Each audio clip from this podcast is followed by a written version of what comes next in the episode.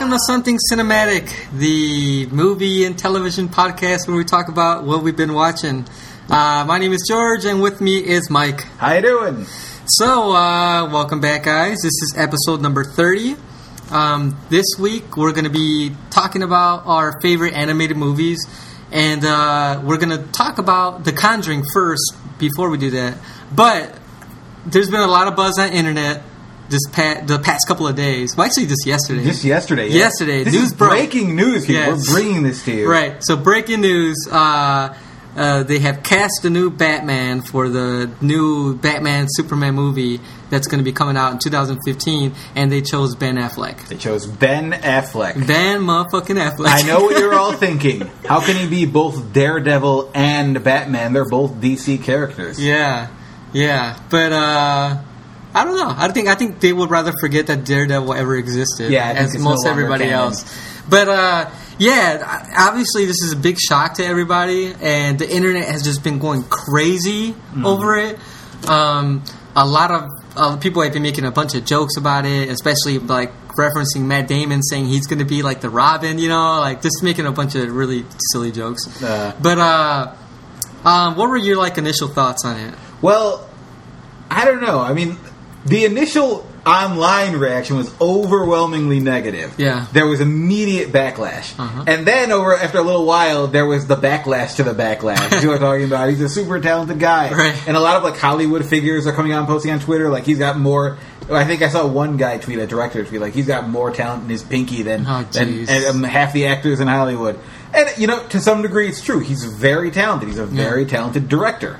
Mm-hmm. Uh, I think he's a horrible actor, though. Yeah, And but at the same time, I can't really get worked up about this because Yeah. uh, I I didn't see the last Superman movie. I heard almost nothing but bad things. Generally, people weren't thrilled with it. Yeah. And uh, I think Zack Snyder is a really terrible director, and he's going to be directing the next movie. yeah. So I I had zero expectations coming from for this movie coming up, and and adding Ben Affleck as a as an actor, Yeah. the main character essentially uh, doesn't do anything for me. Like it, it's I don't view very well, but I did I thought the movie was gonna be crap anyway. So Yeah. if they had announced that he was gonna be directing the Batman Superman movie, I That would have been interesting. Yeah, that would have been really interesting. Um, But what do you My- think? You're, my- you're my- Affleck fan? uh, He was this kinda bomb weird. Phantom, I, Joe. I have like a weird kind of uh, like okay, it's like if, w- w- like if you talked to me five years ago, I would have absolutely just hated this. Uh-huh. You know, even though my initial response was like, "What the hell? Why?" You know, Uh-huh. but he was five years ago. Oh man, you're right. He was such a terrible actor. You know, but I think in- Five years ago, his career just in general was in the toilet. Yeah, I mean that's it- the whole Bennifer thing. Right, yeah, and but I think he's gotten better, like as an actor, um, and I have actually gained a lot of respect for him because of you know the movies he's directed and everything. Like Uh. I don't know, it's like to me, it's like oh okay, this this guy's actually. Yeah, he's Re- directing those movies, man. Yeah, I know, and then that's why um, I'm still not No, a he big wasn't fan bad of in. Argo. I mean, that's a little unfair. He was okay. He was actually pretty good in. Argo. Uh, that was probably the best performance I've seen him in. I, I think he, I think he was decent in Good Will Hunting. No. Um, but yeah, like overall, he's just not a very good actor. So I was, I was not a big fan of this. Um, you know, I don't know. The, like, I'm kind of surprised because Henry Cavill, the guy that plays Superman, is like this new, brand new actor. Yeah. you know? And and so i thought why not just start fresh? Go with someone else that's kind of unknown you know? You you're, you're finding someone to replace Christian Bale put a new face out there.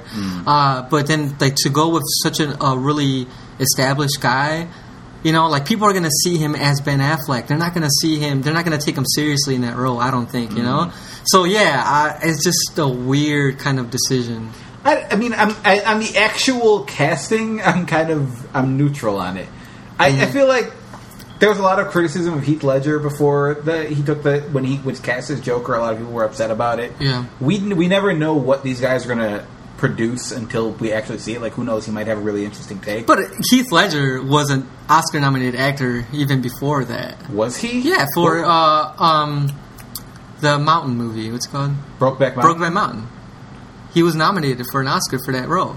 So he was, you know, he had a pretty good, you know, like he was getting well established as an actor in Uh-huh. in Hollywood, anyways. He also had a lot of bad movies. Well, I wasn't a particular. I wasn't a fan of his, and I know that, that just as in this case, there was an internet backlash when he was cast. A lot of people like it was crazy. Everybody, Mm-hmm. Yeah. it was like the general sentiment was they didn't want this guy as the Joker, and then he kind of completely turned it around. Obviously, Yeah, and gave you know this incredible performance. Yeah. I, I you never know what they're going to give. Like I, I had no expectations for this movie, and who knows, he might do something interesting. I, I, I think it's interesting that he took this role because he obviously doesn't need the role. Yeah, yeah. He has he's kind of resurrected his career completely.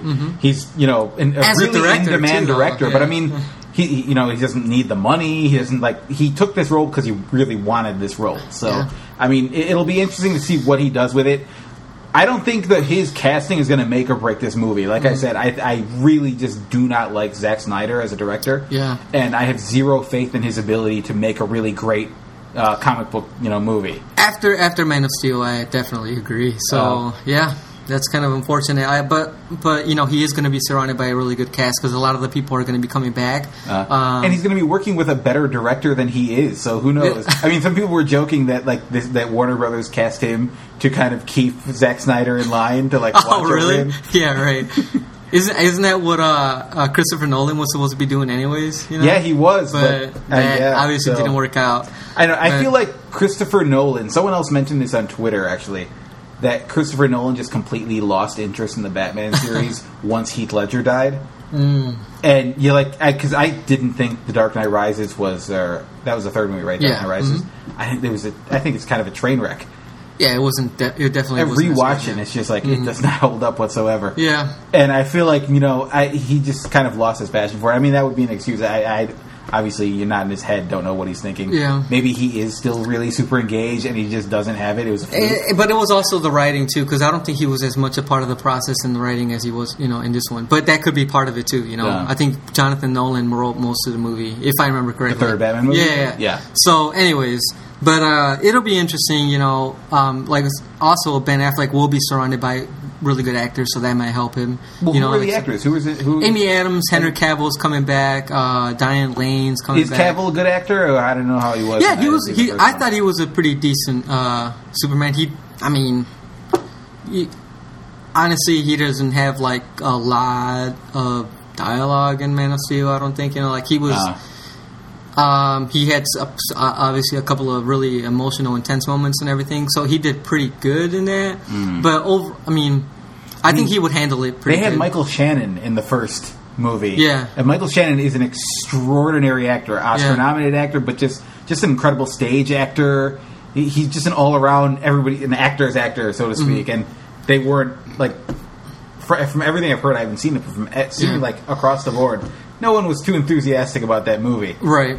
I just this feels to me like uh, I you know I think this is an interesting casting. Yeah. I'll, I'll say that. So maybe I am a little more interested But- in it now. but yeah. like as I reflect upon it, because I don't think I don't know. I, I don't think uh, Warner Brothers and or DC, I should say, Yeah. DC's film efforts uh, are good at all. Yeah. I think I, they, they see what Marvel is doing and just kind of want to cash in on it as well. Yeah. uh, but they're not taking the approach that Marvel is taking. Marvel in every in every instance, their approach has been to introduce his character by getting a, gr- a really good director to take over it. And say what you will about Jon Favreau, not everybody loves him, but Jon Favreau established the Marvel universe with Iron Man. Yeah. like he set the tone that all of the movies.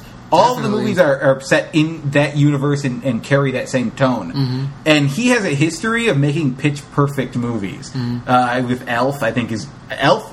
I think is like the greatest Christmas movie ever. it was. Yeah, it's a great movie. It's movie. tonally perfect. It's Uh-huh. pitch perfect. So I, I feel like, and he like Zathura, and not a lot of people saw that. I thought it was a really good movie. It Mm-hmm. was really interesting, like you know, kid action movie. Mm.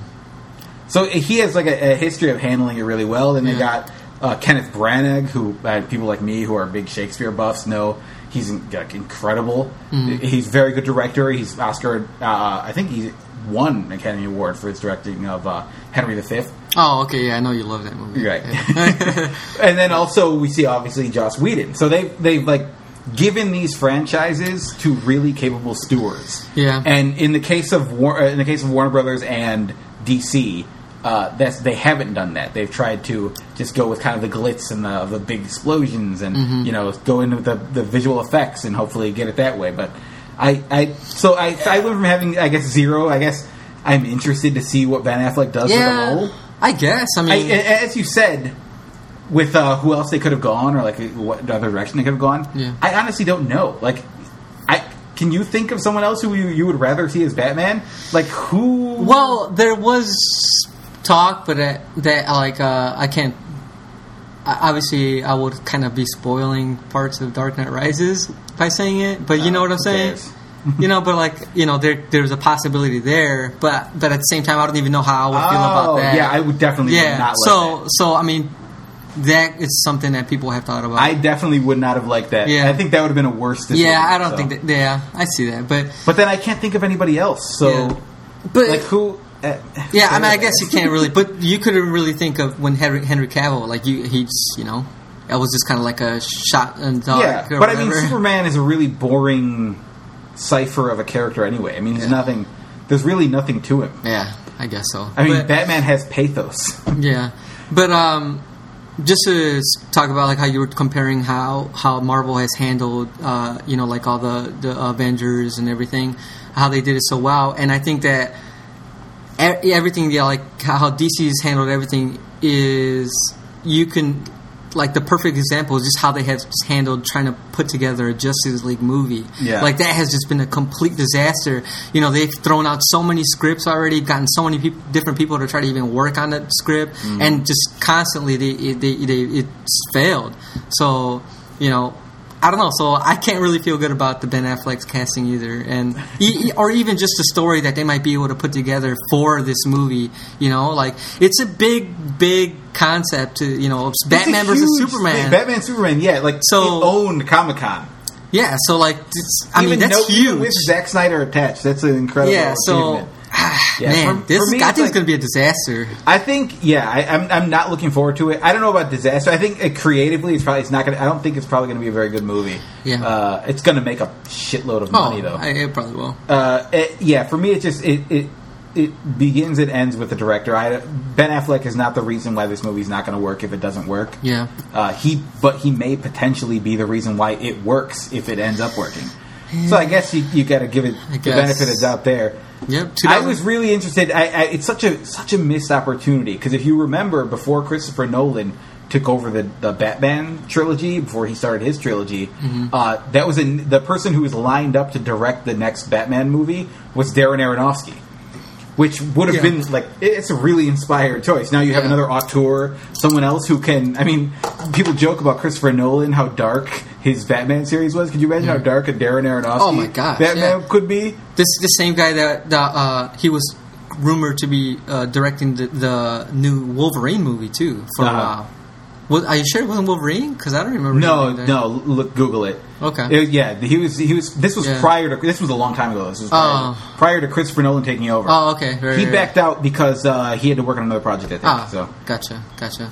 but yeah, it, But- that would have been really interesting. And I, I was holding out hope for after Nolan closed out his trilogy, now they would give Aronofsky his trilogy. Mm-hmm. And uh, obviously, they went with. I, I think just. I, I really do not like Zack Snyder. Yeah, I, I've grown to I like feel like him less Zack and Snyder. less. You might as well cast. You might. You might as well give it to Michael Bay. Oh my gosh! I mean. Michael He's- Bay He's is reaching excellent that. at spectacle. Yeah. Uh-huh. I don't think Zack Snyder is that good at spectacle, but I, he brings nothing else to the table. Yeah. I would rather have Michael Bay. Really? Oh no! Yeah. Don't don't even. Did you watch that. Sucker Punch? No, I never. I don't want to watch it. Yeah, watch it. No. Michael Bay does some things extremely well, and then he does everything else really horribly. yeah. But yeah, Alright. he understands spectacle and, and Right. you know action. I mean, we'll see in the in the next couple years as we approach 2015. You know, there'll be some. I'm pretty sure there'll be some Comic Con stuff in, in you know in between, and might Yeah. get people excited. We'll, we'll see. get super excited because everybody gets excited at Comic Con right, no matter what. right. All right, so moving on. We burned Um, ten minutes. yeah, I didn't think we were going to take that long, but Yeah. we had a lot to say apparently. Um, but um, before we get into our top five, I briefly wanted to talk about The Conjuring. Um, the Conjuring is a movie that's currently in theaters. It's a uh, horror movie, um, kind of very similar to uh, what's that other movie? Um, the one with that also had Patrick Wilson. Insidious. Insidious, yes. really? That was a a hundred percent a guess right now. Really? Yeah, that like this. This I was movie- trying to think of the two horror movies recently that Yeah. I've heard really good things about, and it was Insidious and Yeah. so Patrick Wilson's got the magic touch. Yes, I mean, okay. So I heard a lot of good things about this movie. Um, I'm always really, I'm always skeptical when I go watch a horror movie, quote unquote, Mm. because most of the time they're pretty disappointing. Um, they either try to overdo it with the gore and and you know or, or whatever, you know, like. But this like are uh, cheap jump scares, Right, you know, kind of like Saw. Kind of Saw is one of the movies that kind of like changed horror movies, and for a long time, ever since that series started, you know, you got Hostel, and then you got all these other kind of copy porn movies. torture porn movies, exactly. And uh, it's nice to finally see. You know, movies like Insidious and The Conjuring come along. Mm. We're changing the pace again. Um, um, so this movie was uh, was was a really good movie. It's it's the same concept, pretty much like kind of like the paranormal paranormal paranormal activity movies, Uh. where it's like a, a, a family that's kind of just being you know uh, haunted in their house and everything by some demon. Um, and it was a lot of fun, man. It, you know, I, I heard a lot of good things about it, so I wanted to check it out. Uh, Danny Trachtenberg uh, tweeted saying that this is a movie that you have to check out in theaters. It's better in theaters, and I'm really glad I checked it out um, in theaters. Uh, like I said, Patrick Wilson is in this too. He was also in Insidious. Really good actor. Yeah, he's awesome. Yeah. Um, Vera Farmiga, Vera Farmiga. yeah, she's great. Ron Livingston, who I've been, I'm a huge fan of, um, he's in this, and Lili Taylor. A lot of people know her probably from Six Feet Under. Um, but yeah, really good cast, outstanding acting. Even the little kids are great, and it was just, it was so much fun, man. Like this movie is just a lot of fun, genuinely scary. You know, I'm not a very jumpy person, but I I promise you, like the hairs on the back of my neck were standing up, and you know during several scenes. Um, and it was yeah, it was just like I just wanted to talk about it briefly because it was just a really fun movie, and I really appreciate a really good scary movie. You Yeah. know, so it, Any plot details, or do you want to hold everything? um, well, I, from what I've gathered, though, I think the only thing I've heard about it is that it's, it follows kind of like two investigators yes, who are the same people from the. Uh, uh, they're like these famous paranormal Right. investigators. There's a big detail, yeah, that I left out. This is actually based on a true story. Ah, supposedly. And, yeah, supposedly, and and it's you know the the family is supposed to, is supposedly real. Um, the yeah, the two investigators that you're talking about are supposedly also real paranormal investigators. Yeah, they, they are actually really real people. Yeah. I, I say supposedly because like this is them recounting stories. Like they they'll go to like college campuses and whatnot and give Mm-hmm. speeches for like you know they, they have like lectures where people come in and see them and they recount stories from their past. So, Right. Like one of the famous stories from the past was uh, uh, Amityville. The Amityville, Amityville? Horror? Mm-hmm. Amityville Horror, yeah. That was based on one of their life experiences, I did not know a that. Mm-hmm. case that they investigated. That's obviously like I guess the most famous one that they did. Yeah. But they have written books about uh, cases they've investigated and whatnot. I only say supposedly because I still I don't you know I don't believe they're actually experiencing these things, but they're out there telling people they are. So they're real Right. people, and these are these are events that they recount. Right. Yeah. Exactly. But like at the end of the movie, this is not a spoiler or whatever. But like the cr- ending credits, Everybody dies. at the end of credits, they actually show pictures of the family Yeah. involved and everything. Ah, okay. Um, so I mean, obviously, you know, I, I, I'm s- I'm sure a lot of the stuff was embellished. uh, You know, well, I mean, yeah, you take you take it d- depending on how you feel about this subject. Right, maybe. right, right. But maybe none of it was. You know- I don't know whether or not you believe in ghosts. whether you believe in it or not, it's a fun movie. Mm-hmm. You'll get you'll go in there and you'll get a good scare here and there, and you know, like I like I I talked about before, like on our Facebook page too. It's like you you have fun and you can't wait to see what happens next. You know, Mm-hmm. so it, I'm pretty sure it's, it's still in theaters. So I really really encourage you to go check it out. Yeah, I might have to check that out. Yeah, and if you haven't seen Insidious yet, check out Insidious. Insidious, I still haven't seen. Insidious. Really, dude, so good. I know So Insidious good. was written by uh, C. Robert Cargill, who is a writer for Ain't It Cool News. Oh, okay. Uh, so he's Oh, a long yeah. time geek writer, like a journalist in the movie uh, geek movie scene and whatnot. Mm-hmm. And he decided to you know put his money where his mouth is and go out and write a movie, and it got obviously great reviews. Everybody liked it. Yeah, and part two is com- going to be coming out soon. Is it? So Cool. yeah, same. Uh, yeah, no, I'll have to catch up on that series. yes, you do.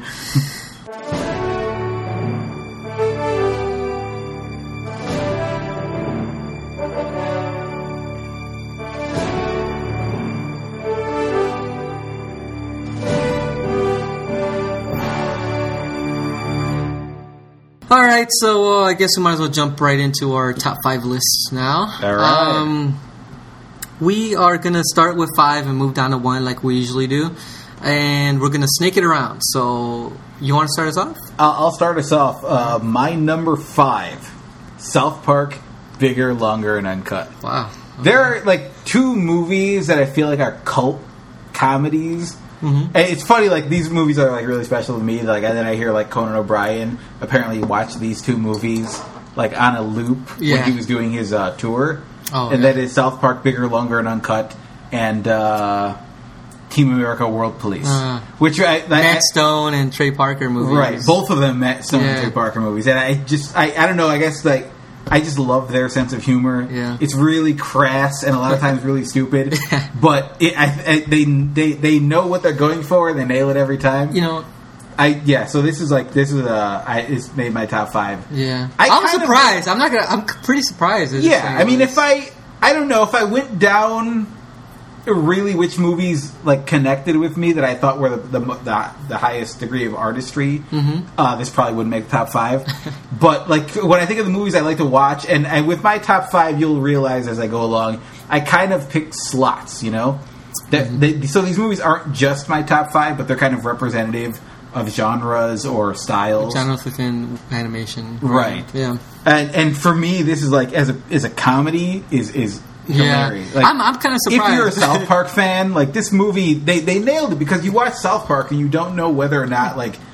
When I heard they were coming out with a movie, I thought, how are they going to stretch that to like an hour and a half? Mm-hmm. Yeah. because it feels that- like I, I just I couldn't imagine them stretching it. And then you realize when the movie came out, they made it into a musical, and the songs were all really funny and really catchy. Uh-huh. I think they were uh, nominated for an Academy Award actually, or they were nominated for a Golden Globe. I think for Really? Blame Canada. oh, huh, huh. yeah. I don't know. I, I, like. I watched uh, South Park And then they went on to write the, the, the play that's Yes. the Tonys. the so- Book of Mormon. Yeah, so don't don't get I want to. I want to go to that so bad. I really do. Don't But get all high and mighty. You I'm guys no, no. It's doing. fine. I, I just, I just never been a big South Park fan. You know. Oh, okay. I, I didn't love the movie, but It was an that's awesome cool. movie. It was great. All right, so my number five is kind of an opposite end, kind of a classic. Uh, it's a classy film for smart people. Yeah, no, a classic kid-friendly movie. Okay. and it's The Lion King. The Lion Um, King. Yeah, dude, 1994. So it's been almost 20 years since Lion King came out, Shit. which is fucking crazy. Yeah. Uh, but We're anyways, super young guy. huh? yeah. Uh, yeah, it was obviously it can't you know what's there to say about it. Everyone has seen The Lion King. Even today, you know, people have their kids watch The Lion King. Everyone knows about it, right? Um, JTT JTT, who played Baby Simba. Baby Simba, and the singing voice of, of young Simba is a local product. Who's that? He was uh, crap. His name is slipping my mind, uh, but he went to Thornwood. Interesting. He was a friend of my brother's. My brother was in a theater program, Ah, and cool. that's how I know him. nice, but you forgot his name. Oh, I forgot. I wasn't friends with him. All right, Matthew I never met uh, him. Matthew Broderick, and of course one of the greatest voices, you know, James Earl Jones uh, as uh, Mufasa. Mufasa. Yeah. that sounds right. Yeah, and Scar, played by Jeremy Irons. You know, Nathan Lane and some other guy as uh, Timon and Pumbaa. So yeah, it was just a So was- I just heard an anecdote recently about Nathan Lane and uh, the other guy who played uh, that played the other animal. Yeah. apparently they The work boar? together all the time. Yeah, yeah they're like still friends and they work together all the time. So yeah. I forgot his name. But anyways, great story, Mike. That's what you're supposed to step in with the cool story. bro. Oh yeah. Anyways, uh, that's it. that's my number five. Yeah, Lion King. So uh, my number four is a recent uh, movie that has kind of become a classic. I think in the last couple years. It's always on TV, and that's Ratatouille. Ratatouille has become one of those movies that whenever it comes on TV, I have to just watch it. I don't know why. Uh. I just love it so much for some reason. I, I, I don't know. Uh, it's kind of like on the on the same level as like Groundhog Day. When Groundhog Day is on, you just have to watch it. You know, like those kind of movies, and they're always on. So I thought it was a really fun movie. Patton Oswalt is a funny guy. It's a Pixar is. Pixar movie. It's one of one of the high Pixar movies that people Yeah, refer yeah. to. I mean, there are tiers in Pixar movies, but that's one of the big ones. Yeah. It was fun. yeah, it, it's it's yeah a lot of it's a lot of people's favorite Pixar movie. Uh, didn't make my top five. Mm-hmm. Yeah. but I I, I love it. Yeah, it's Obviously, great. it's, a, it's a really good movie. so uh, you're number Patton four. Oswalt. Uh, my number four. I'm going to the Far East. Spirited Away. I this is the Hayao Miyazaki film represented in my top five. Mm. Uh, I think it's his best film. Yeah. Uh, I I don't know. It might be his highest grossing film. I'm not sure. I think so though. About a little girl who's traveling across country with her parents. Mm-hmm. Uh, their car breaks down, I believe, and they go. They find themselves in an abandoned uh, theme park, and then you know she gets transported through this theme park to a, a fantasy world, and it's it's one of the most beautiful animated films I, I've ever seen. Mm-hmm. Yeah. It's so creative. I mean, Hayao Miyazaki, uh, just when he lets his imagination go wild, he produces these characters that are just you will never see in, in any other animated films. Yeah. Just like the creativity involved in this, it- Yeah. it's incredible. And I feel like this is kind of hit, for me personally his high watermark in that Mm-hmm. regard. It's a you know story about isolation and. And, and, and alienation and Mm-hmm. and this girl finding her way back to her family. I- It's really beautiful. Yeah, I, I, I love Hayao Miyazaki. Mm-hmm. Like that guy is seriously. I think he was in my top five uh, favorite directors too when we did that one, Mm-hmm. um, that list. Uh, it's just incredible. Yeah, you're right. There's always a lot of uh, meaning behind every single one of his films. You know, Mm-hmm. um, a lot about nature, a lot of stuff about nature, uh, and there's always. You know, strong like women characters, strong girl characters. You know, like that's really you know he, he seems to really concentrate on on female characters too. But yeah, Mm-hmm. Spirited Away, I, I really enjoyed it. It wasn't my favorite of his, but I love that guy, so I can't argue with you. You know, having that one as No, in your top. I think it's objectively his best, but whatever. yeah. So I guess it's my turn for number three. yes. So my third film is probably the most iconic anime uh, of all time, at least in, the way people think of it as anime. Obviously, Miyazaki makes animation, but people don't generally think of him as an anime director. Mm-hmm. Uh, so this would be Akira, uh, the iconic uh, Katsuhiro Otomo film about a, a cyberpunk future Tokyo, a motorcycle gang, psychic kids, and uh, an overbearing military presence. It's a Yeah. it's a post-apocalyptic future cyberpunk movie. And uh, as, as someone who's like myself, I'm a huge sci-fi fan, uh, especially cyberpunk. I love like Neal Stephenson novels and and Neil and, and uh, Gibson novels, and so to, to see like th- this is kind of the pinnacle of sci-fi anime. Yeah. and it's just so cool. Yeah. everything about it is so cool. I- From the I've heard a lot soundtrack to the score to just the motorcycle designs, and it's just so cool. Yeah, I've always wanted to see his movie, like we talked about before. Uh-huh.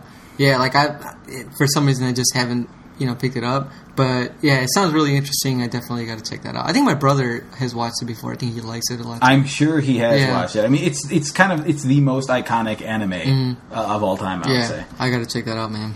definitely.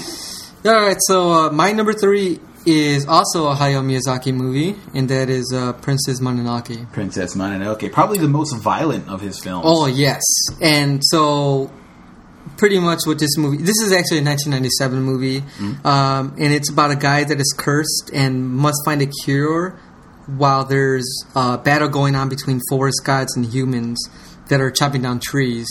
Um, and during his travels, while he's trying to look for this cure, he he kind of he kind of uh, meets this uh, wo- this girl that was raised by wolves, and her you know she's uh, Princess Mononoke, but um, you know, and it just a bunch of awesomeness ensues. And like you said, there's it's it was pretty shocking at times because like there's people being like their heads chopped off and stuff. Yeah. and uh, it's not typical of me, right, and it, but like wow, it was like pretty dark, um, but it was super entertaining. You know, like the story was great, uh, the characters were awesome.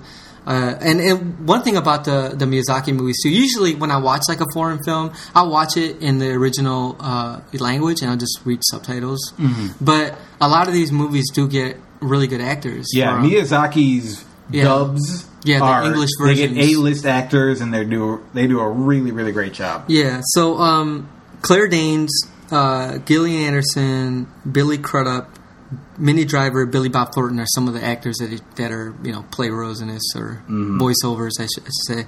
So Man, yeah. If if you seriously have not watched many Miyazaki movies, you gotta Watch, watch, Spirited you, you Away have and to. then watch Princess Mononoke. yeah. yeah, you know what? Princess Mononoke, I think, is the most adult of his movies. Yeah. So I guess if you're just going to get it, if, if this is going to be your first intro, maybe that could be your hook. Yeah, I guess so. But for the most part, like most of them are not like you know Yeah. like this. But um, yeah, so my number two is another Miyazaki movie. Another Miyazaki movie. Yes, movie, Spirited Away. All No, right. Howl's Moving Castle. Howl's Moving Castle. So, Howl's Moving Castle is just a fantastic film. You know, the animation is just uh, just beautiful, and it, the uh, the story is just great. The characters are amazing, and you know, like I said, this is what I love about Miyazaki. Like he brings so much life to every aspect of his movies. You know, even like for animated movies, that's huge. You know what I'm saying? So, And especially his, I mean, we should point out, his films are hand drawn. Yeah, Which is that- a really, eh, they're not just 2D animated Mm. films, but they're hand drawn 2D, which is extremely rare Yes. nowadays. So like the aesthetic is just amazing. You know, like yeah, just the The amount of detail in every the detail, scene. everything. Yeah, and especially because like he always has like such uh, odd kind of visuals, you know, like creatures and things, and it's just so uh, amazingly done, like so captivating, and you know, uh, Howl's Moving Castle has a lot of that stuff. Um, if you've never heard of the movie, it, it was 2004. It's about a young girl that is cursed into an old woman's body and becomes friends with a young wizard named Howl. And uh, obviously, it's like uh, he, she starts working for him, and they they travel in his moving castle. Um, so it, it's just a really really fun movie, really cool. And Christian Bale is one of the voice actors. He plays Howl. Um, Christian. Bale? Yeah. I thought you said Kristen Bell. No, Chris, Christian Bale, aka Batman. Um, he he he's Does he use a gruff Batman voice? I don't know. no, he does not. No, but uh, Emily Mortimer, Blythe Danner, Jena Malone, and even Josh Hutcherson. You know, so it's like great Billy acting. Crystal. You didn't mention Billy Crystal. Is he not in that movie? He's a little flame. Uh, yeah, you're right. He's fantastic in that movie. He's my favorite part. Yeah, okay. Was he in this one? I Howl's Moving Castle. As the, castle flies, Yeah. there's a little flame that Yeah. can't die out. Remember? That's the one. Okay, yeah, because that's like part of the story. Yeah, like Yeah. he's the deal he has. How has a deal with? Yeah, Right. okay, right, right, right. And yeah, it's Billy that's Crystal. He's Crystal. Oh, okay, all right. Yeah, so great movie, a lot of fun. Check that one out too for sure. All right, I guess that brings us to my number two. Yeah. Uh, my number two is a little different from the other ones I've mentioned in that it's not a drawn an- animation; it is claymation or or uh, stop Oh, motion animation, Yeah. and that is, I think, the all time classic, "The Nightmare Before Christmas." Yep. Tim Burton's stop motion animation film. Yeah. Uh, it's it's a classic. I mean, Yeah. people become obsessed with this. I'm not a Tim Burton acolyte, I guess. Mm-hmm. Uh, I know a lot of people like become huge, huge fans of his, and like you know, particularly the goth crowd. Yeah, But I think people just I, people like really get attached to him because I, I think he he his style is so unique and so pronounced. I mean, you Yeah. Mm-hmm. know a Tim Burton film when you see it, film or animation. yeah, And this, I think, is probably his best work. I mean, this and Edward Scissorhands. This Oh, is certainly yeah. his Yeah. best animated work. Uh-huh. Uh, and he he has a real respect and a real love of stop motion animation, which is also a, a pretty rare thing nowadays. Uh, especially when you have CG, it's just so much easier to do it. You know, in, as a 3D model in a computer than to actually make the puppets in hand animate them. Mm-hmm. Yeah. it's a tremendous expense and an incredible amount of work, but it really pays off because you you you come up with something that's it's really beautiful and it's really tactile when you watch it and obviously the songs in this film are you know some iconic it's it's it's i think is great christmas movie i don't even know think i need to explain the plot to everyone everyone's seen this Yeah. movie right oh yeah. yeah it's a classic It's great, yeah. It's a really great movie, and I can't believe I forgot about it. Uh-huh. You know, until you told me before we started recording, like, oh my god, I can't believe I didn't think about that. But yeah, it's definitely an honorable mention for me. I'm a huge Tim Burton fan.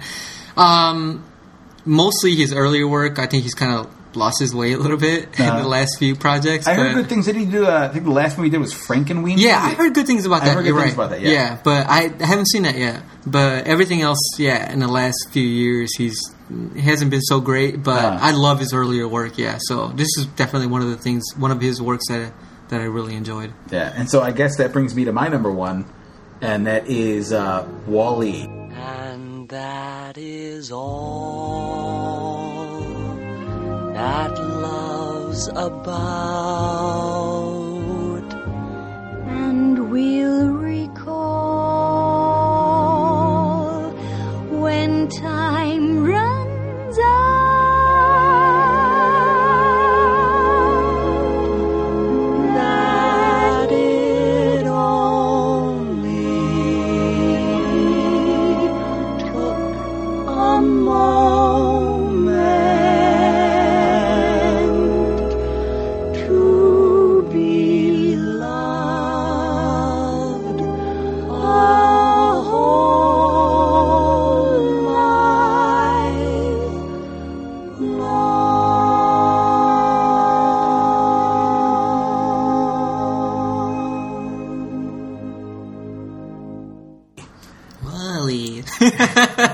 Uh, this is the lone Pixar film on my list, even though I think Pixar is kind of the the gold standard for modern animation.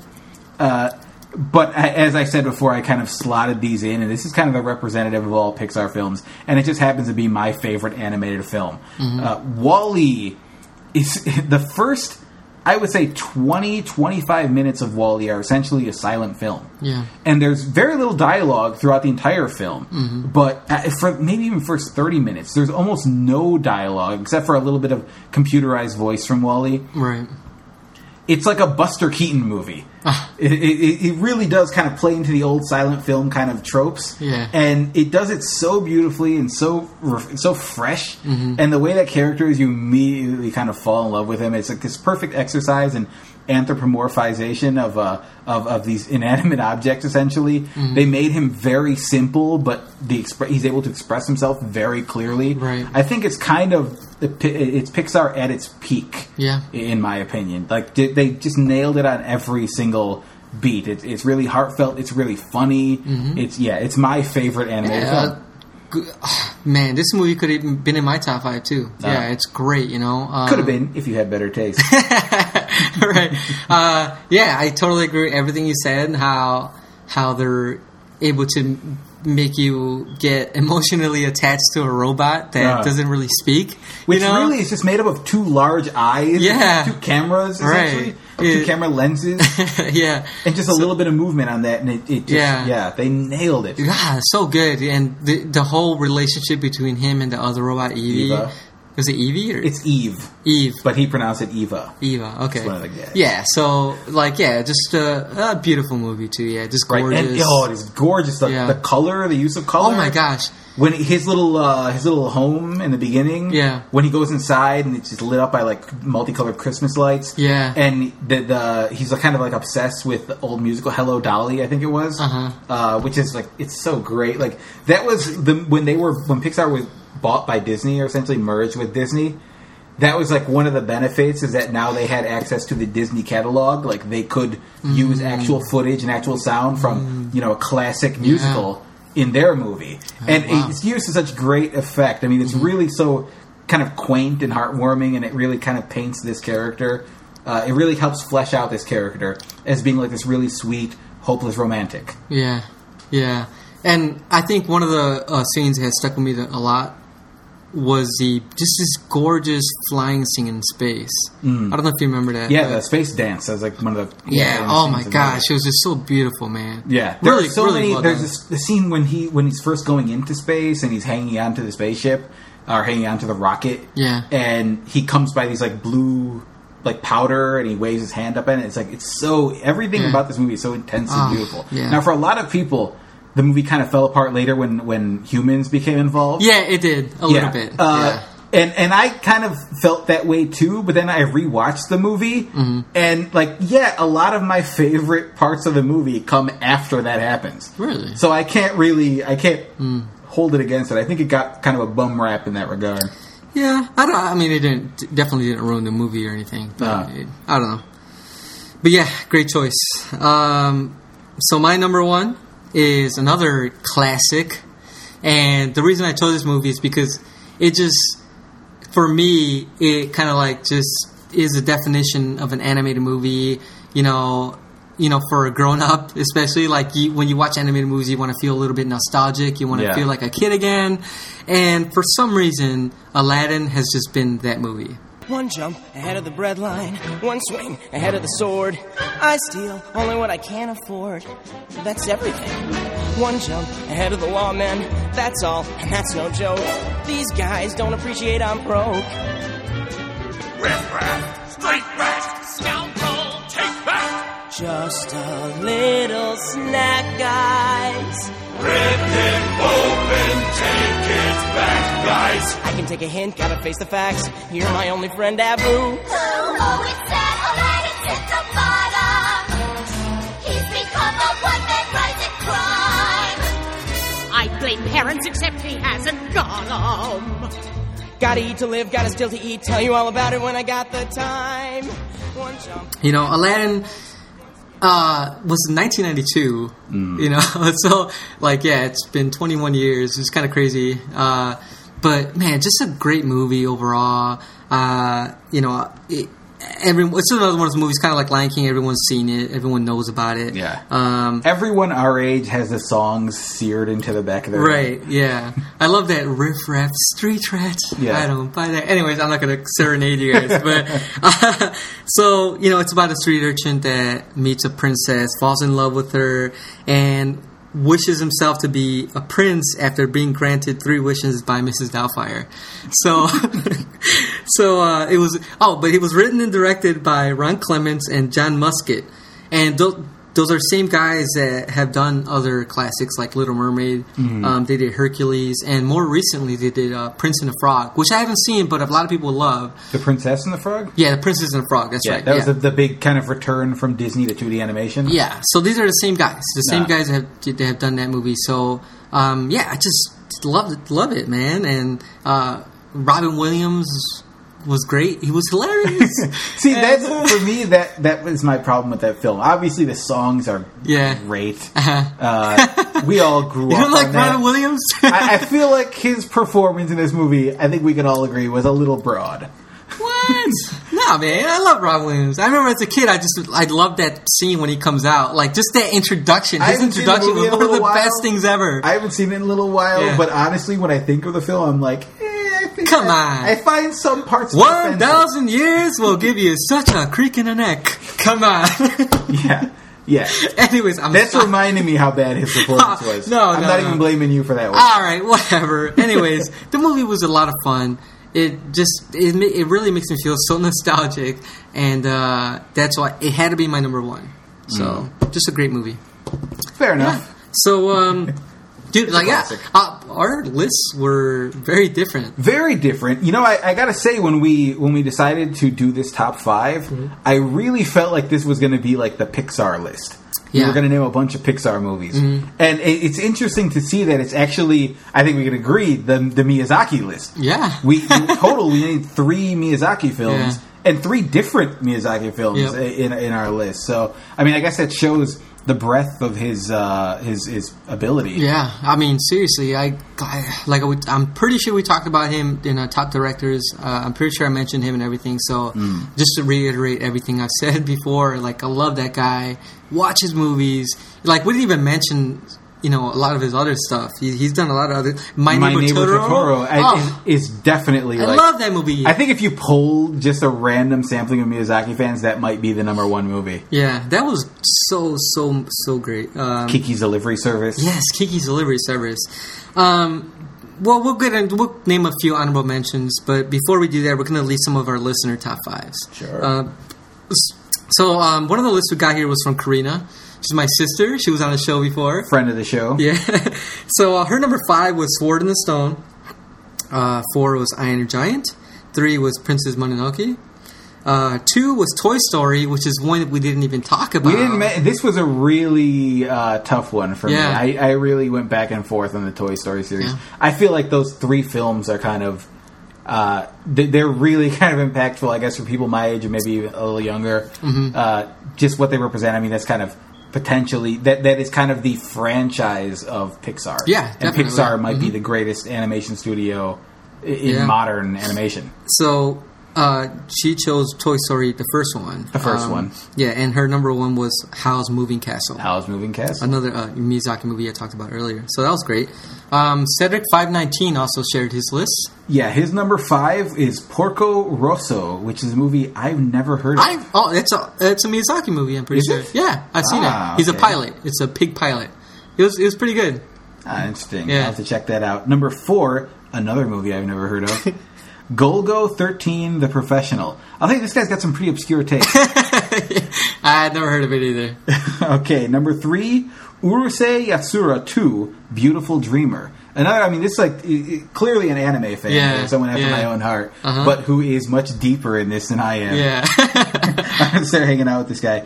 Two, Spirited Away, Miyazaki There made my list, Yep. of course. And number one, Duck Amuck, uh, Looney Tunes short film where Decky Duck or Daffy Duck, I Yeah. should say, uh, fights his animator. Yeah. uh, which I vaguely remember. I seeing. do too. Yeah, and it was pretty cool. I, I remember it was pretty cool. I can't really remember it too well though. Bit of a cheat. It's a short, really. So of course it's gonna, you know, be great for over a very short amount of time.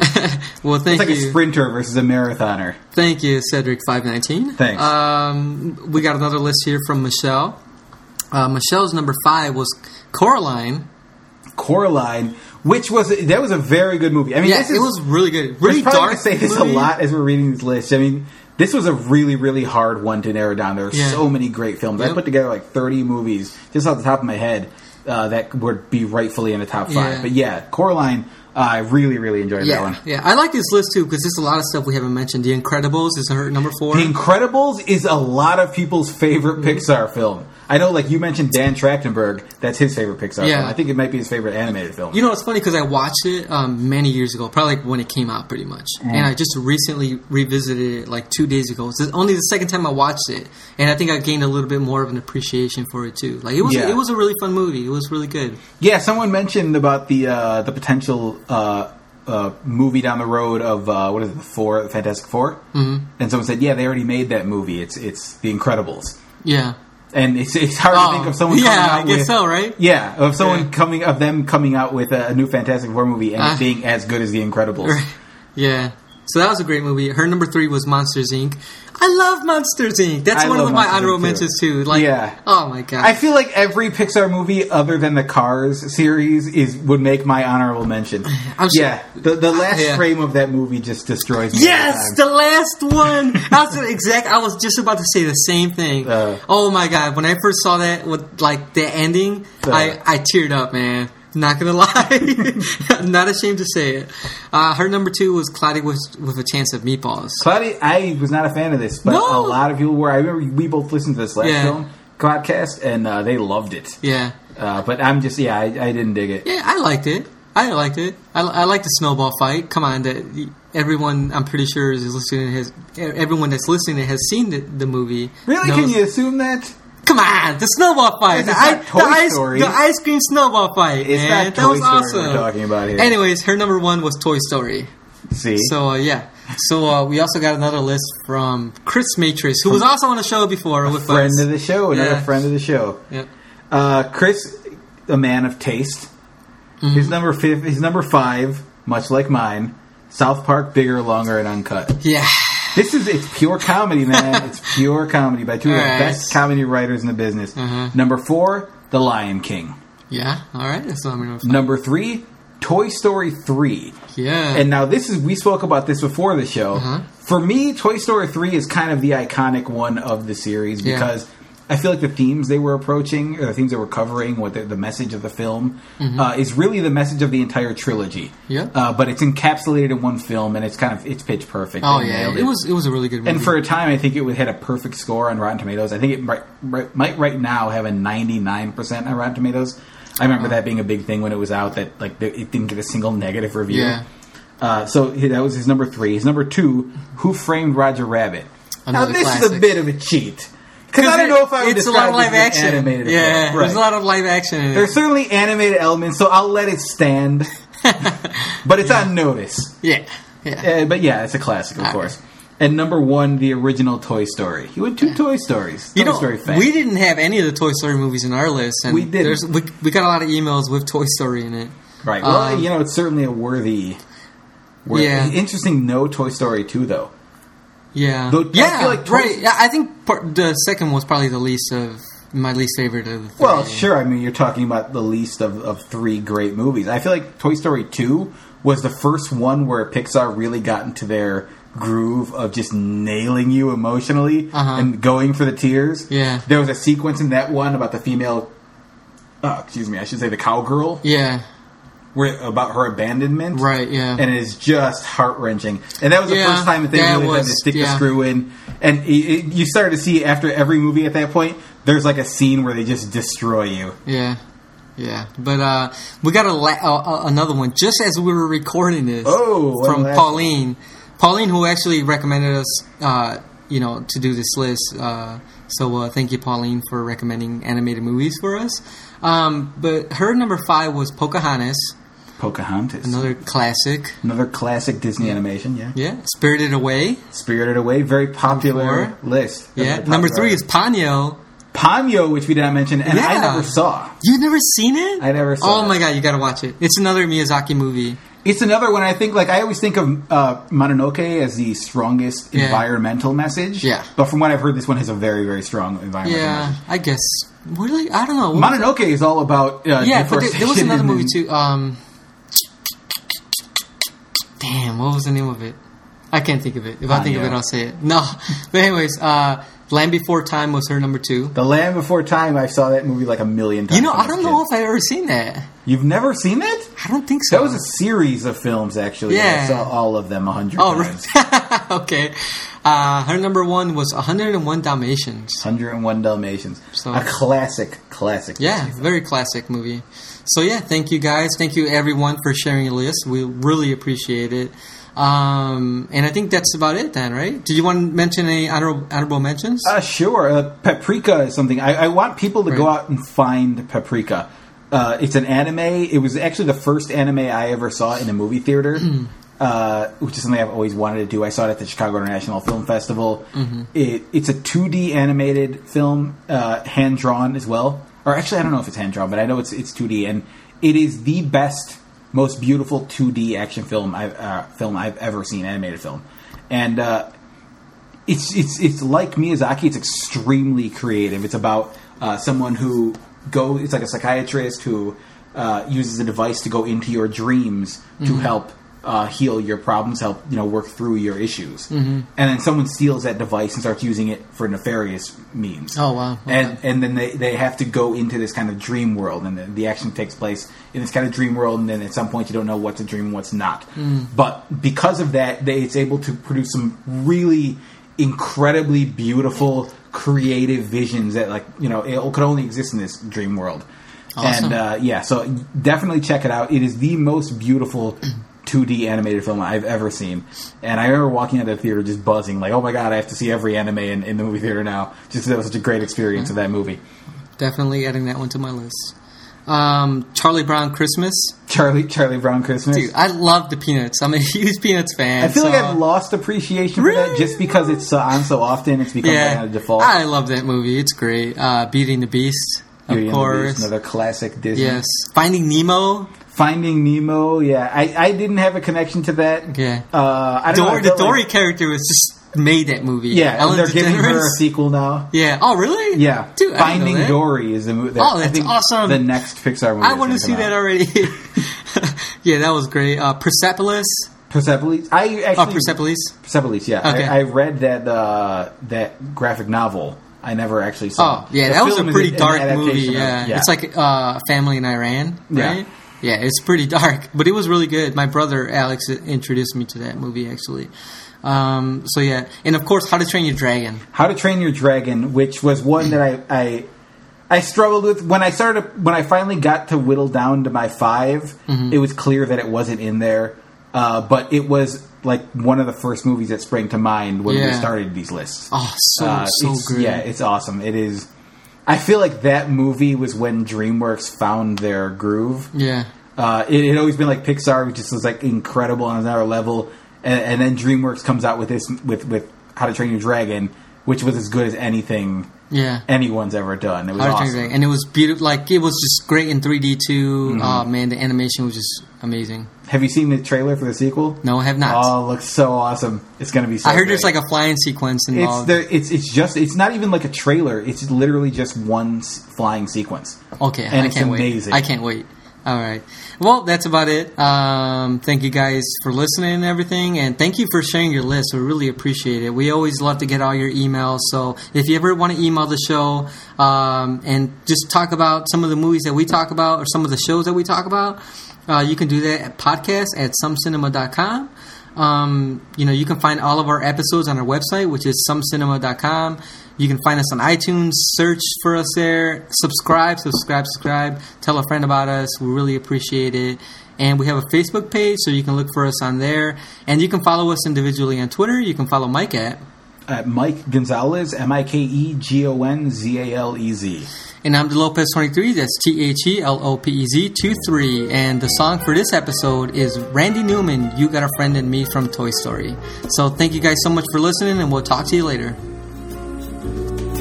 You've got a friend in me. You've got a friend in me. When the road looks rough ahead and you're miles and miles from your nice warm bed, you just remember what your old past said. Boy, you got a friend in me. Yeah, you got a friend in me.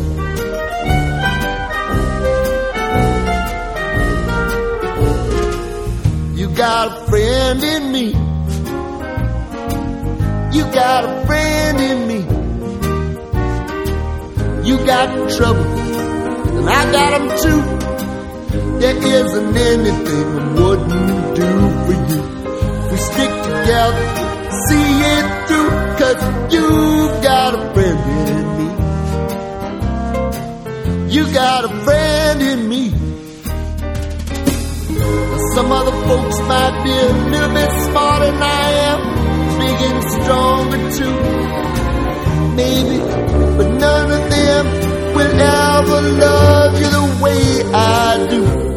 It's me and you, boy, and as the years go by, our friendship will never die.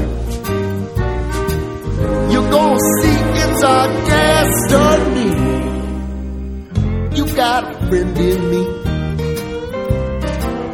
You got a friend in me. You got a friend in me.